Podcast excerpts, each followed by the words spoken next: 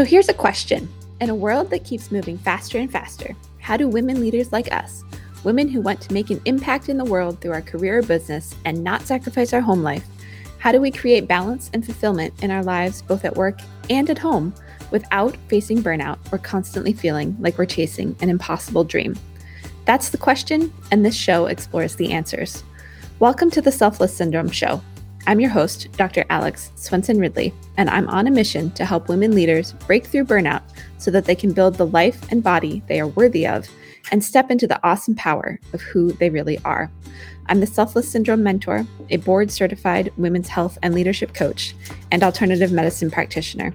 I'm a wife, mom, and stepmom to four boys and a furball, and I'm the founder of a rapidly growing women centered coaching business. Stick around because on this show, you'll learn how to create the life, body, and career you've always dreamed of without having to sacrifice who you really are. Let's go.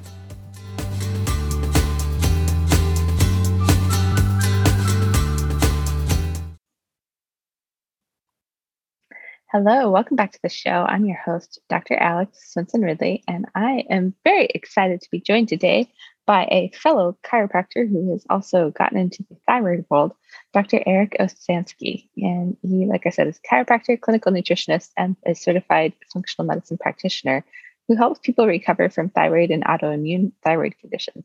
He's the author of the books Natural Treatment Solutions for Hyperthyroidism and Graves' Disease and Hashimoto's Triggers, and is the host of the Save My Thyroid podcast, which I've had the pleasure of being a guest on as well. And he's personally been diagnosed in 2008 with Graves' disease, and after taking a natural treatment approach, has been in remission since 2009.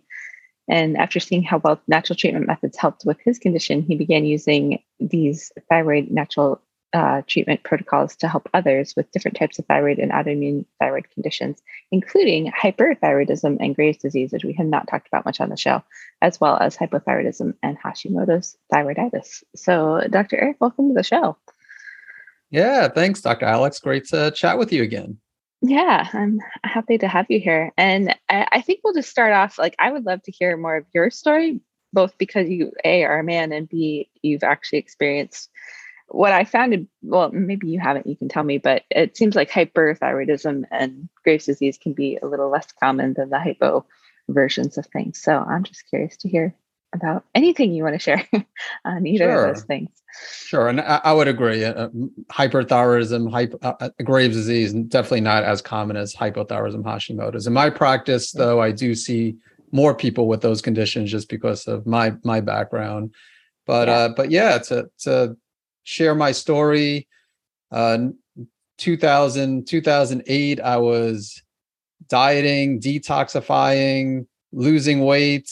Uh, you know, and uh, just attributed to the diet, and everything seemed to be going well. But one day I was walking around a Sam's Club, and they had one of those automated blood pressure machines, and I decided to take my blood pressure, which was fine at the time, but my heart rate was elevated, which was unusual. And you know, and I decided the next few days just to take it manually, figuring maybe, yeah, you know, I'm walking around Sam's Club, maybe that's why. But um, but yeah, remained elevated and then started to put the pieces of the puzzle together, you know, with the weight loss and the voracious appetite. I mean, I thought that was due to, to dieting and detoxifying. And I'm sure partially that was the case. Uh, but then I started realizing other symptoms, palpitations, and and anyway, long story short, I went to a primary care doctor, got some blood tests done, was diagnosed with hyperthyroidism, and then uh, eventually went to an endocrinologist and got additional testing done to confirm that I had Graves' disease. And you know, this was all new. Like you said, my background's a chiropractor, and up until that time, I was just practicing traditional chiropractic and and really didn't have a whole lot of experience in the thyroid world. And um, but that being said, whenever I took my continuing education credits, they were nutrition. They weren't based really on chiropractic. Yeah. It was nutri- diet, nutrition. And so I attended a few functional endocrinology seminars uh, through Standard Process, who I'm sure you're familiar with. And mm-hmm. and so they spoke about thyroid and and, and natural solutions. So when I dealt with it, I wasn't too familiar. I mean, that was obviously my first experience personally, and I didn't work with others, but I knew that I was going to take a natural approach based on, you know, what I learned at those conferences.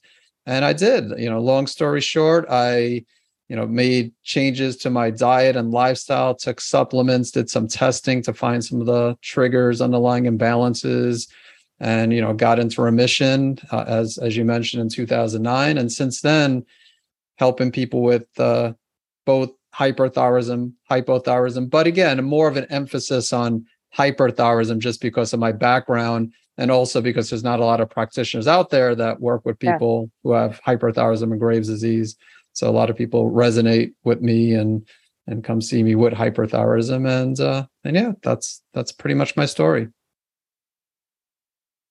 very interesting. Um, so let's, for listeners, let's just kind of hit because I've obviously, I think everyone's familiar with the hypo symptoms, like you know, tired and your hair is falling out, and these are all things that I've experienced and shared about. You know, I I took the natural approach with myself going through that as well. But um, let's hit what are the hyper like? How do you what's hyperthyroidism look like? I mean, we mentioned some things like excess weight loss, heart heart stuff.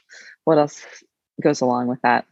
Yeah. So as as you mentioned, you experience the hypo symptoms. You know, where where hypothyroidism, everything slows down, and so hyperthyroidism typically everything speeds up. And I say typically because not everybody experiences weight loss. There are those exceptions. Some people who actually experience weight gain for numerous reasons, but but the classic symptoms are elevated heart rate, uh, heart palpitations, tremors, uh, again, the weight loss, voracious appetite, hair loss, which you also see with hypothyroidism too. But but you know, again, working with patients with both hypo and hyper, I'll say the hair loss seems to be a lot worse on average in those with hyperthyroidism, and uh, loose stools, diarrhea sometimes uh, very common, or just frequent bowel movements. Um, throughout the day, more frequent bowel movements, and uh, you know, some people have what's called thyroid eye disease, which is uh, more closely associated with Graves' disease. So that's when the immune system attacks the tissues of the eyes, and the person might experience pressure, bulging of the eyes, sometimes double vision. And so those essentially are some of the at least more common signs and symptoms associated with hyperthyroidism, Graves' disease. Okay.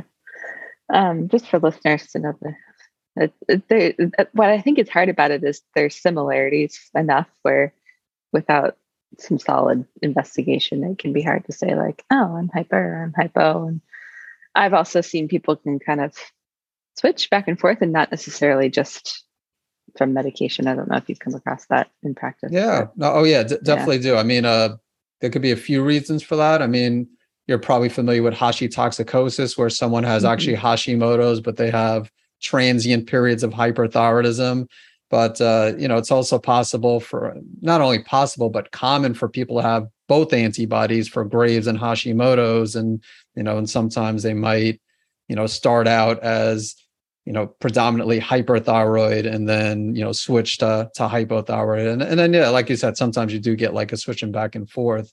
Uh, so so yeah it does get a little bit tricky. I've had some people where they were diagnosed with graves disease but they went, but the endocrinologist never tested the Graves' disease antibodies. They just saw that they were hyper, and then they had the Hashimoto's antibodies. So it was more of a hashitoxicosis um, situation. Then there are people that have, again, all three antibodies or two out of the three anti, you know, main antibodies that are tested, and and they do have Graves, but again, they do have, you know, either the thyroid peroxidase antibodies or the anti-thyroid globulin antibodies. Got it. And I've also, this is a total side note, just something I've observed in Alaska actually is high thyroglobulin antibodies associated with really low iodine levels, like just in the body in mm-hmm. general. Um, so, which doesn't necessarily equate to disease as far as I've come to understand, but it's just interesting to see. yeah, that's there's actually a few studies that show that you know what mm-hmm. in the you probably saw in the research where the high thyroglobulin sometimes could be associated with uh, you know with iodine deficiency so yeah that's uh, yeah i'm glad yeah. you brought that up hmm. yeah it was just uh, something i've observed in the last couple of years um, particularly where i am in alaska which just tells me there's something off with our soil probably but um, That's very interesting. Okay, so let's unpack like there's a lot to this obviously. So what what are some of the steps like in terms of taking the more natural route? Because I, I even today you know I've, I've noticed women in particular because that's who i'm talking to but some men as well like we're becoming a lot more proactive with our health and there's less of the willingness to just be okay with being on medication for the rest of our lives. And i think both you and i can speak to like you definitely don't have to be. There are other ways other routes to go. Um, and so that's like been my first message. But what are you know some of the first steps that you took to start reversing or going into remission however you phrase um, getting your thyroid under control again? Yeah and i use you know it's some people say well you know can you cure graves or hyperthyroidism? Like why do you use mm-hmm. the word remission? And you know i guess with graves and as well as with hashimoto's there is a genetic component even though just because you have the genetics doesn't mean that you will develop you know these autoimmune right. conditions. But i guess i use remission just because again there's always a chance of relapsing even though i feel like i've been cured. But uh, yeah as far as the steps that someone takes to you know to get into remission or to you know to restore their health i mean what hyperthyroidism one of the top things is safe symptom management. So even though we're trying to address the cause of the problem if someone has you know resting heart rate in triple digits and uh, you know just all these other you know harsh symptoms you know but more so the cardiovascular symptoms. Um, and then also we need to consider that elevated thyroid hormone levels have a negative effect on bone density. So we don't want to we do want to try to address those. And the way i did it is i actually took an herbal approach. I took the, the herbs bugleweed which is an anti-thyroid herb um, and then I took motherwort, which is more for the symptoms, uh, managing the cardiovascular symptoms. And some people do take anti-thyroid medication such as methimazole, or there's another one, PTU. And um, and again, there's a time and place. I can't say there's never a place for for medication. I do work with people who take medication. I work with people who just do what I did and take the herbs. But either way, w- whichever approach you take, you want to try to do things to address the cost of the problem. And you know there's definitely overlap between addressing hyperthyroidism graves Hashi, hypothyroidism hashimoto's. I mean diet and lifestyle play a big role. And you know there's there's no perfect diet. You know as as you and i know if you have 10 different practitioners in a room you're going to get different opinions with regard to diet. You know um, not everybody's going to agree on the same diet. And you know but probably what everybody has in common is we'll all recommend whole healthy foods and to avoid the inflammatory foods mm-hmm. and you know refined food sugars unhealthy oils. And uh, you know i usually recommend a good amount of vegetables um, as well uh, and um, and yeah stress management. I mean stress again with any chronic condition is is huge. But i think with graves it's even more so. I mean the research definitely backs that up and i know in my situation stress was a big factor. And I, I, was in denial when I was dealing with Graves. I didn't think I knew stress was a factor. I just thought I was good at handling the stress. But then when I, you know, I did testing, saliva testing for my adrenals, and saw how bad they were, and you know that convinced me that I definitely needed to do more from a stress management perspective, and uh, you know, of course, getting proper sleep, and you know, and then just I, I, like to do testing to try to find certain triggers, underlying imbalances. And yeah. uh, you, usually I start with simple test, or I mean, to some people they might not be simple. Like again, looking at adrenals to me is simple, but as you know, most doctors, you know, most medical doctors don't do that. You know, look at I do look at blood testing. Sometimes I do stool testing, and so it does depend on the person. But um, yeah that that's real the goal diet lifestyle you know just sup, some supplementation but really you know r- rather than like recommend a whole bunch of supplements initially i i really want to find answers like what's going on with imbalances and then even then i try not to you know like i do recommend supplements but as you know some people come in already with a list of like 20 30 supplements and we have to try to like narrow that down and say, well, you know, probably half of these, if not most of these, you might not need. And then, you know, just try to do my own testing and my own interpretation to see what they actually do need. Yeah, I'm I'm glad you brought that up because I've found and even for me when I first, you know, made the transition out of doing traditional chiropractic as you called it and got into more of the at first it was the functional medicine world, which I know is the world you're in, but now I, I, I like call myself my own thing at this point. but you know, a lot of I found that it's so easy to use supplements the same way we would medication. It's more my point with that.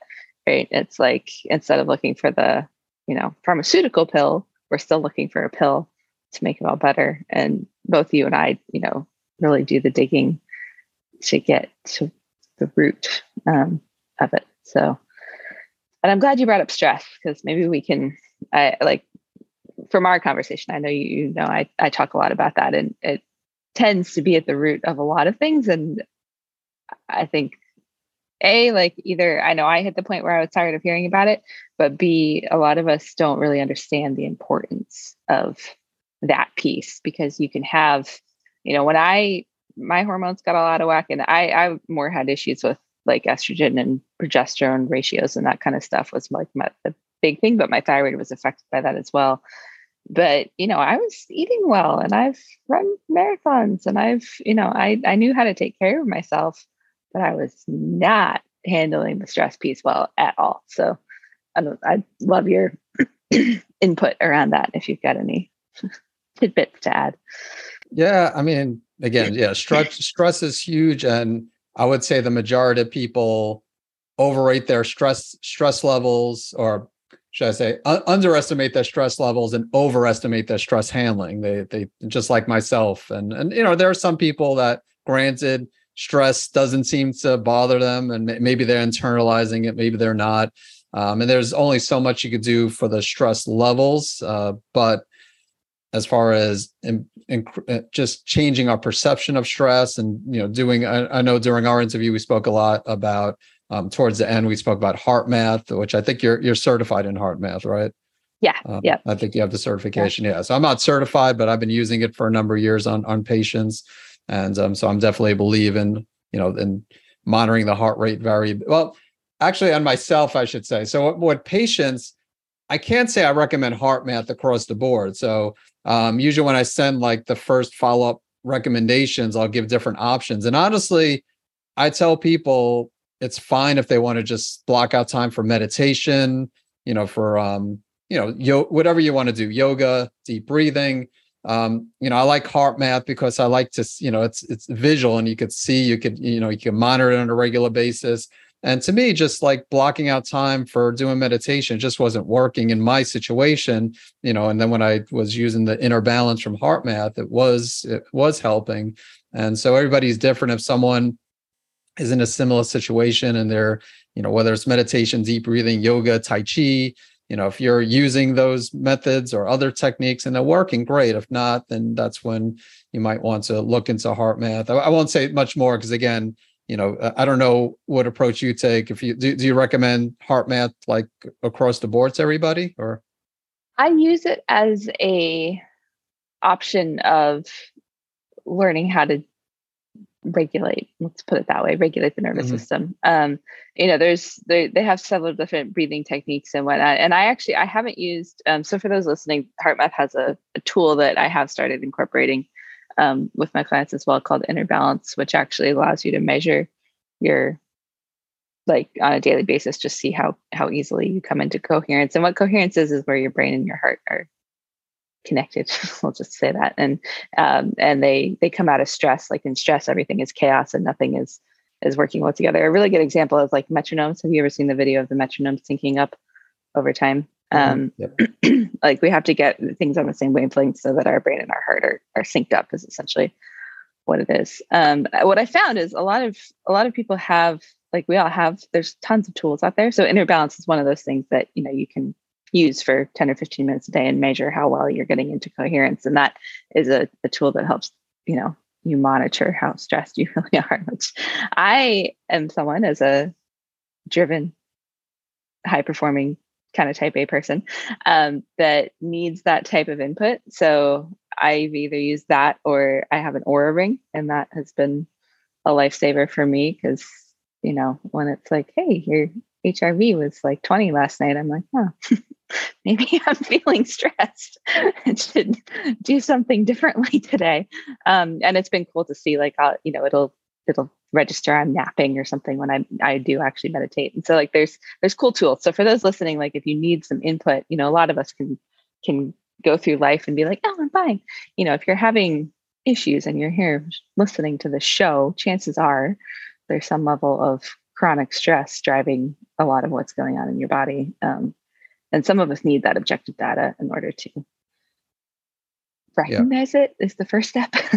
Awareness is always the first step, and then we can do something about it. But yeah. Yeah. Um, I agree. Now, do you recommend? Well, I'll say what I recommend. So I, I recommend for everyone to block out time for stress every single day. I mean, it sounds like you said you do mm-hmm. that with with the heart band, like at least, you know, like 15 minutes per day. But I think the trap some people fall into is, you know, they'll go do yoga for like twice twice per week and then the other 5 days they're not doing anything from a stress management yeah. standpoint. But so for me, I try to say even if you start out with 5 minutes per day, you know, just to get into that routine of doing, you know, so if they're doing heart math or even again, if they're doing yoga meditation, five minutes per day, get in that routine, and then you could gradually increase the duration. Yeah. Yeah. I, I also do that. And it's honestly one of the, even if it's just breathing, like most of us have forgotten how to breathe. And that's a big way that we impact our stress response, actually. Um, and we didn't talk about i'll just share this as a like to contextualize this for everybody you know we our body responds to stress in the same way it did like hundreds thousands you know however long ago you want to say that we've been around um, and back then stress was all due to like oh the bear's you know chasing me and gonna eat me and then generally like this the stressor would be gone and in the world we live in now we never get a break like there's you know we might intellectually we know, oh, I'm going for a run or I'm sitting in traffic. Running is another thing that causes stress, just as a aside. Um, but our old brain can't differentiate that. So it's just constantly living in something's trying to kill me, you know, eat me. Um, that's like an extreme example, but I forgot why I got on that little diatribe. Um, oh, so breathing. Breathing is deep breathing is is one of the ways that I kind of help clients start to cultivate that habit just as something easy we can do. Um, some other tools I've used are I don't know if you've heard of the FitMind app, but it takes like a very scientific approach to uh-huh. meditation, and it, all it it does like a lot of meditation is just going within and focusing on a different part of your body. So like even if you spend one minute just focusing on the tip of your nose and the breath moving in and out from the tip of your nose, like it it starts you the meditation out that way.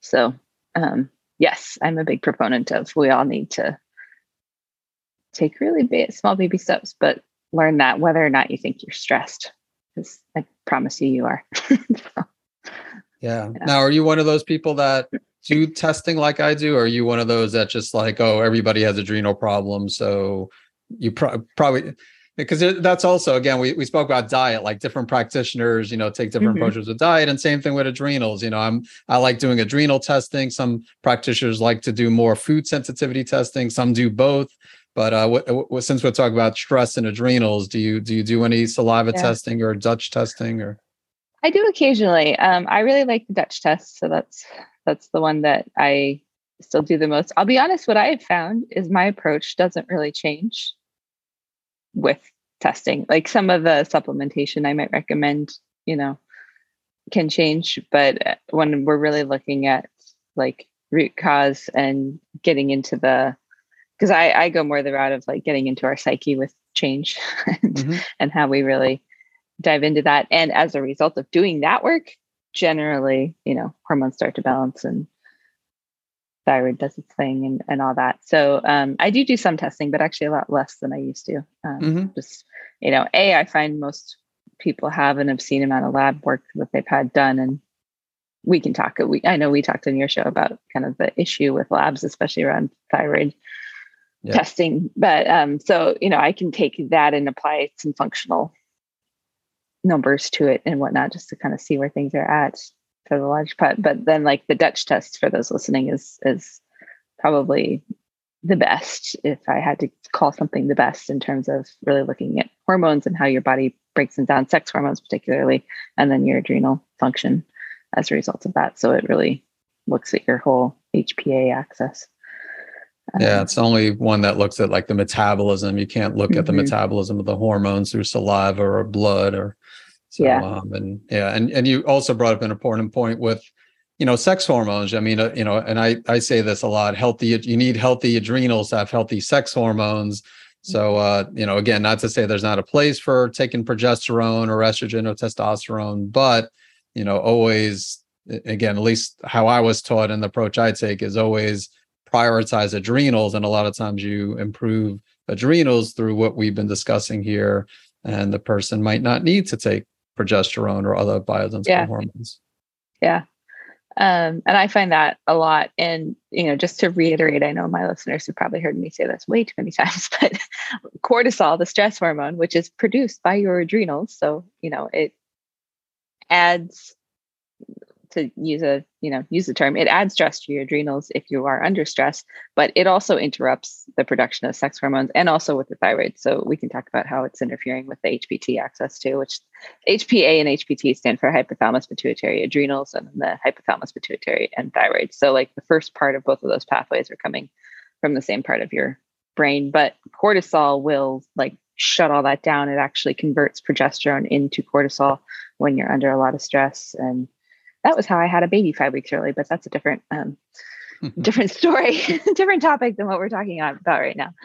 Um, so let's dive into the testing around thyroid real quick because I like to have this conversation just so people are aware. You know, what do you find? I mean, I've got my opinions, but like, what do you find is really necessary to get like clear on the hyperthyroidism, you know, diagnosis? What do you like to look at? Obviously, we need some antibodies in there to, to see if it's Graves' disease. So, and yeah, just tell me your opinions on testing around thyroid. How about that?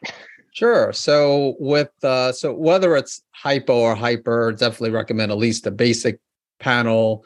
And to me, a basic panel is you know TSH, thyroid stimulating hormone, and I, you know, I like to look at the free hormones, a free T3, free T4.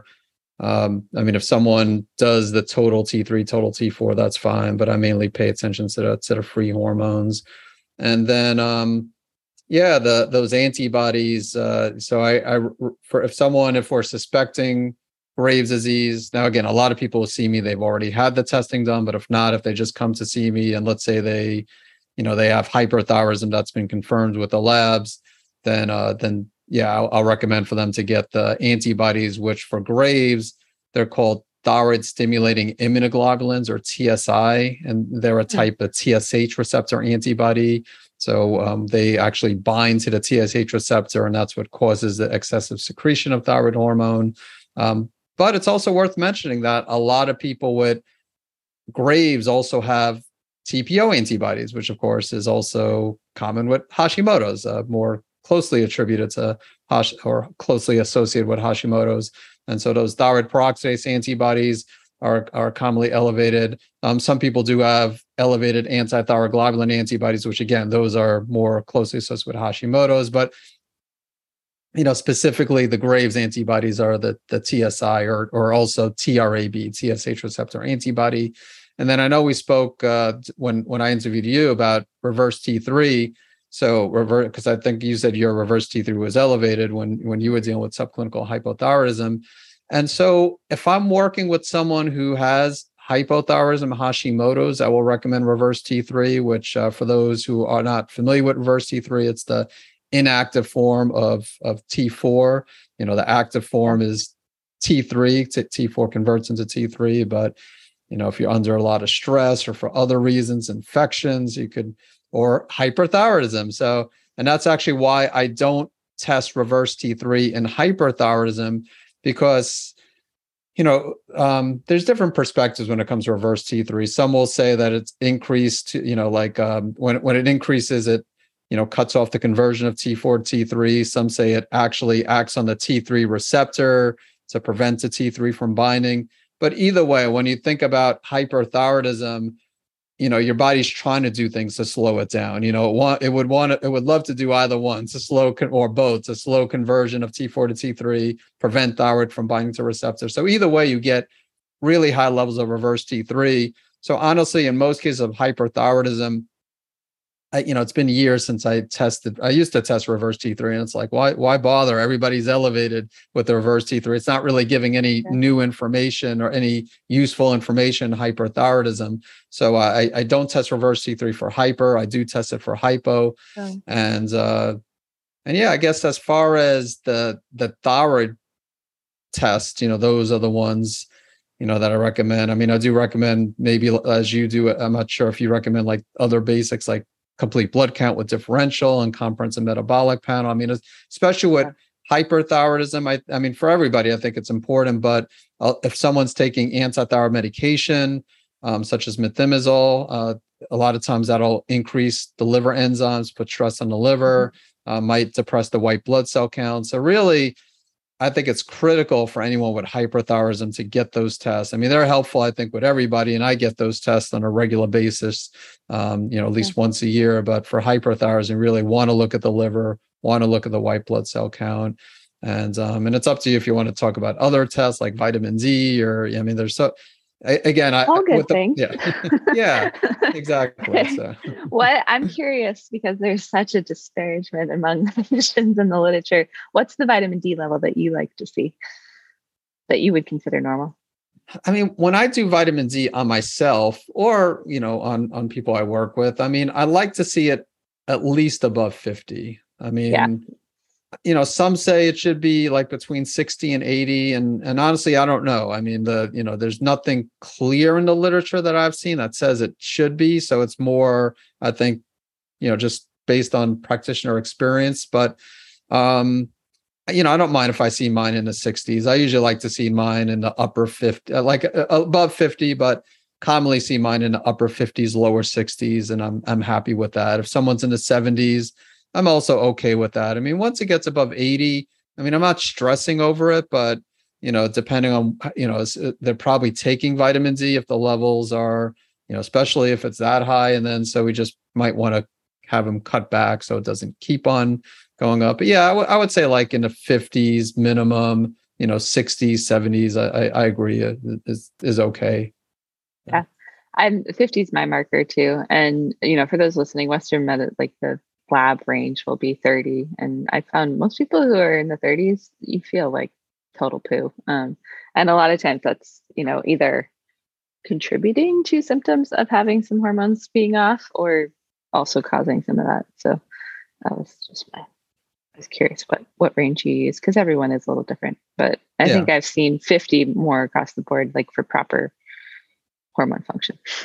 yeah, yeah, hormone function, immune immune function. You know, for to it also. Yeah, I mean, vitamin D. A lot of people think of it just to help with calcium absorption, which it does yeah. do that too. But it, yeah, it has so many more functions. And yeah, there's plenty, as you know, plenty of research on vitamin D. Again, the levels I haven't seen as far as like 60 to 80, but um, but there's as far as like the functions of vitamin D and the role it plays, it yeah, def- yeah. definitely 30 is too low. And yeah, even if it's in the the 40s, I mean, that's better than being in the 30s, but still I try, yeah. you know, I, I will, you know, either encourage the person to get more sun or usually I am honestly telling them to supplement just because you know a lot of people are like me where i'm you know i don't get enough sun and i you know i try I get go into periods where it's like okay i'm going to get sun every single day and then you know i'm doing it but honestly i just you know, I, I guess also it's unpredictable. Some, you know, you can't the sun's not going to come out every single day but but it's not just that honestly even when it's out i can't say every single day you know i get sun exposure um, so same thing i rely on supplementation i try to get sun exposure in combination with that but if i just relied on sun exposure by my uh, alone my levels probably would be in the 30s or maybe maybe they would be in the the 40s but you know pro- probably more likely in the 30s so. Yeah, and just um, I my listeners know I'm in Alaska, which is kind of like the furthest north places you can be, and I rarely and have struggled myself even with supplementation to get above 50 um, with my vitamin D levels, just because we have such mm. long periods of darkness. Also, the UV isn't very strong here, so even in the summer we have sun, but like I can be in the sun all day long and not get sunburned because it's not very strong. So um, you know, if you're in those kind of climates, definitely considering supplementing in some way is yeah. Uh, it's also I have. yeah, it's also important to mention too. There's some people there. There's some genetics behind vitamin D as well, where there are people who Mm-hmm. are in Florida, Arizona, you know, and and they still need to supplement vitamin D. Yeah. I mean, the only way to know really is by testing. So I'm not saying everybody should supplement vitamin D. What I'm saying is, regardless if you're in Alaska or somewhere else up north, or if you're you know down south getting plenty of sun, I would still test because I've had a few people where they're getting regular sun exposure all the time and they're, you know, down south or, you know, it's what again, one of the places we mentioned are, you know, California or, you know, and again, their vitamin D levels are still low. And so again, there might be some genetics and then there's, you know, other like even like places a lot of pollution might be blocking like some of the UV light. So there could be numerous reasons, but testing really is the only way to know if you need vitamin more vitamin D. So. Yeah, and it's fairly easy to get that these days. Though I still run into medical doctors who are like, "No, "Don't do it." But I think for the most part, some are Western medical, I should say, um, are coming around. So Yeah. Well, what happens a lot of times, the medical doctors will give it, but they'll give vitamin D2. They'll give their prescription form, and they'll give like fifty thousand IU's, you know, per week for just like two months, and then that's it. They'll do a retest, and then the you know the retest might show the person's normal, but then once Yeah. they stop taking it, they'll you know they'll be deficient, but they won't retest again. Maybe they'll retest next year when their physical comes around, but um but yeah so that it's that they're not continuously monitoring the vitamin d and you know just encourage i mean again there are some people that need to take a few that uh, actually a lot of people I, in my experience need to take a few thousand ius and sounds like you're one of those people where you live that you know even a few thousand ius not enough how much how much Yeah. you, you take if you don't mind me asking Um, so I finally found, you know, in the winter, I definitely up to at least 10,000 IUs a day. Okay. Um, I actually found a supplement, and this is just for listeners, that is 25,000 IUs. Um, and so I Hmm. take one of those maybe three times a week in the winter. Um, I, I kind of gauge just, I use some muscle testing and stuff to figure out like when I need it. But um, yeah, so I've got that. But then in the summer, you know, I'm I'm usually taking at least at least three to five thousand through the summer as well. So, and it's for this like those listening, it's one of the, and I I have clients that are you know have read. There's another side of literature that says, oh, we don't need vitamin D, and vitamin D doesn't really matter. And I'm like, yeah, it's a hormone in the body and does a lot of stuff. So I don't really know, but um, you know, I. I have found that people who have really weird symptoms or, you know, you're not getting any answers or like no one can figure you out, actually it's tied to vitamin D, especially with like, you know, crazy hormone stuff and like period nuttiness. And I've just, I, especially living in Alaska, I've seen some weird stuff that the answer was actually vitamin D. so just know that. Um, yeah. yeah and do, do you recommend k2 with what with vitamin d Yes. okay Yeah. Yeah. um, so for anyone listening, you want your vitamin D supplement should have K2 with it because it's how the body actually absorbs it. Um, So either you need to take it separately or most of them these days have, you know, at least K2 along with it, but it'll say it on the bottle. So yeah yeah it's a, yeah to just um yeah because again w- otherwise the, the concern is that the calcium might be deposited in some of the soft tissue so just um Mm. so again if you took it short term maybe not a big deal but if someone took like vitamin d like continuously for years and you know by yeah anyway so yeah i'm glad we're both Yeah. on the same page with that yeah, yeah, absolutely. So, um, kind of in bringing this full circle, we talked about a whole lot of things. Is there anything like that we haven't hit on that you want to hit on first? And then, you know, what what's like one thing someone could do if they're listening to this and they have either hyper or hypothyroidism? Like, what's the first step that you would recommend they take? Um, Yeah. So, I mean, one thing I wanted to mention, what you mentioned earlier, is, uh, you know, like what was, you know, because I'm one of the few guys, you know, that Yeah. have not few guys. I mean, there's a lot of men, but a lot more women who have both hyper and hypo. It's just more common. And and same thing with my practice. I mean, even though I'm a male, you know, I'd say probably like at least 80, if not 90%, you know, of people, you know, are women just because it is more common and um and also maybe because men again, not to stereotype, but still, men don't like to go to doctors. I mean, I don't like to go yeah. to doctors either. So just, uh, but uh, um, yeah. So anyway, that uh, yeah. So it is more common in in in in females.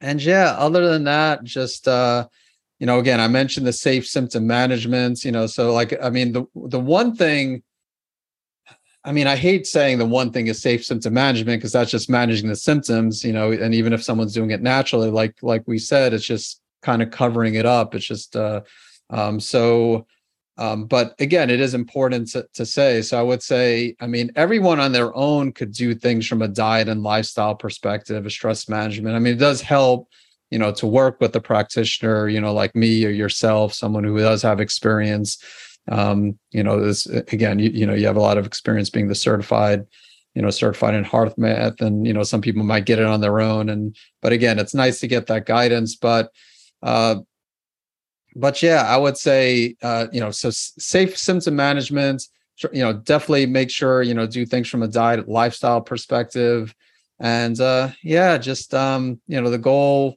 to try to you know find find triggers underlying imbalances. So i re- recommend working you know with a practitioner you know like myself or you know dr alex. How about do, do you also see some do you see people with hyper or is it mainly like uh hashitoxicosis have, cases or? I've largely just seen hypo and hashi hashimoto's. Um eh, not for any particular reason. I think beyond that, that's been also my story and kind of like just yeah, goes in line with, with who I'm yeah. attracting to practice. But yeah, that's not to say I, I have got a handful of clients that have been hyper um, as well. But yeah. Yeah. Again, it's just not not not common. And like you know, the reason why I see so many is just like you, you know, people with hypothyroidism resonate more with you just because your backstory. And, you know, with me, it's more, you know, the hyperthyroidism, Graves disease, just seeing my backstory and, you know, just um, work with me. But yeah, so the, I would say, you know, ideally, of course, I'm going to be biased and say work with a practitioner. But like I said, there is a lot you could do on your own from a diet and stress management perspective. And just again, be safe. Uh, one other thing I'll say the herbs don't work on everybody. So, like, if someone's listening to this and if they, you know, if you're taking antithyroid medication, you know, again, I, I can't, since uh, I'm not a medical doctor and I'm not anybody you know I, I, can't tell someone to stop even my patients i can't tell them to stop taking medication but um again you, you just never know that if the herbs are going to work. So that's another reason to be cautious and maybe work with someone if you're thinking about you know taking something like bugleweed or motherwort or there's you know higher doses of l-carnitine could also be effective. But just you know again some people they'll work wonderfully like in me and and uh, uh some others but other people they won't. So you know just be cautious but the final thing i'll just say is that there's hope you know there's you know most i won't say most but a lot of endocrinologists will say radioactive iodine thyroid surgery. I mean that's that's one of the big things that differentiates graves from hashimoto's with hashimoto's not to say this is not i mean they'll as you know they'll usually say mm-hmm. take thyroid hormone replacement and just that's it you know and um, with with Graves, usually they'll say take maybe they might say take antithyroid medication, but a lot of times they'll say let's remove your thyroid or let's you know ablate the thyroid, and um, and there's no turning back obviously when you do those procedures. So I would say you know definitely look into addressing the cause first. Most people are able to avoid those procedures. They're you know there's a time and place for for surgery, but you know again it's a shame that a lot of endocrinologists just jump the gun and say let's get your thyroid removed. So so yeah i'll leave leave it with that that there's definitely hope. Um, real quick because you brought it up and i get this question from some people if you have been through either getting it removed or um, ablation and you're still having issues is there do you have you worked with anybody in that scenario and is there i mean obviously you're going to be medicated for the rest of your life but are there still things that we can do to help improve quality of life um having yeah i mean that? if someone gets you know the surgery you know if someone gets a complete thyroidectomy like you said they're definitely going to be on mm-hmm. thyroid hormone replacement because they don't have a thyroid and um and it really depends on the situation you know if they had graves we still would want to you know uh, keep in mind as you know that's more that's an immune system condition just like hashimoto's yeah. is so if someone removes the thyroid gland you still want to work on, you know, the immune system, other underlying imbalances.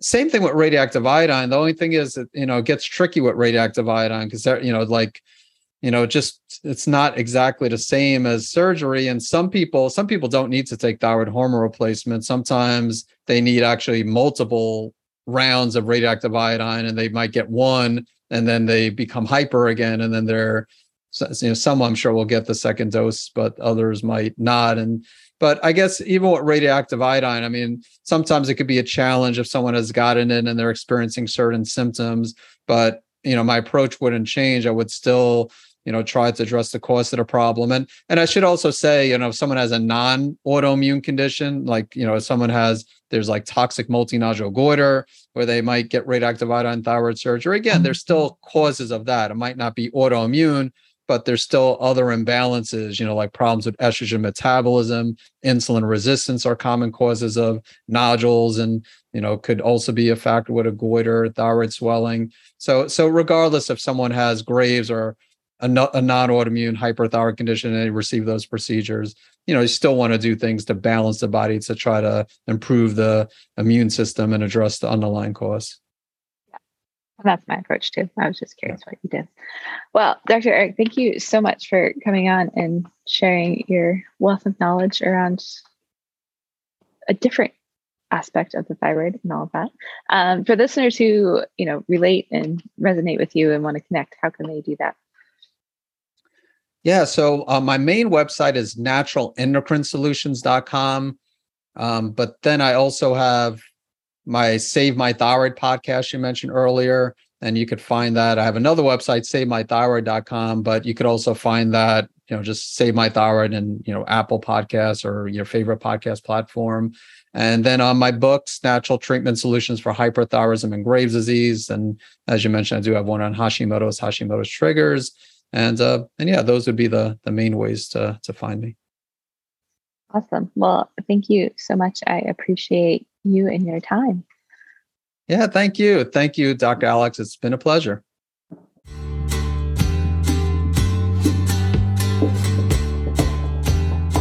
I hope you enjoyed this episode of the Selfless Syndrome Show. I truly couldn't make this show if it weren't for you, my amazing, lovely, and loyal listener. I so appreciate the emails, the shoutouts, the shares, and the reviews, all of which inspire me and motivate me to keep coming back to the mic week after week in order to provide high quality content that helps you find that elusive thing called balance and really build the life, career, and body you are worthy of.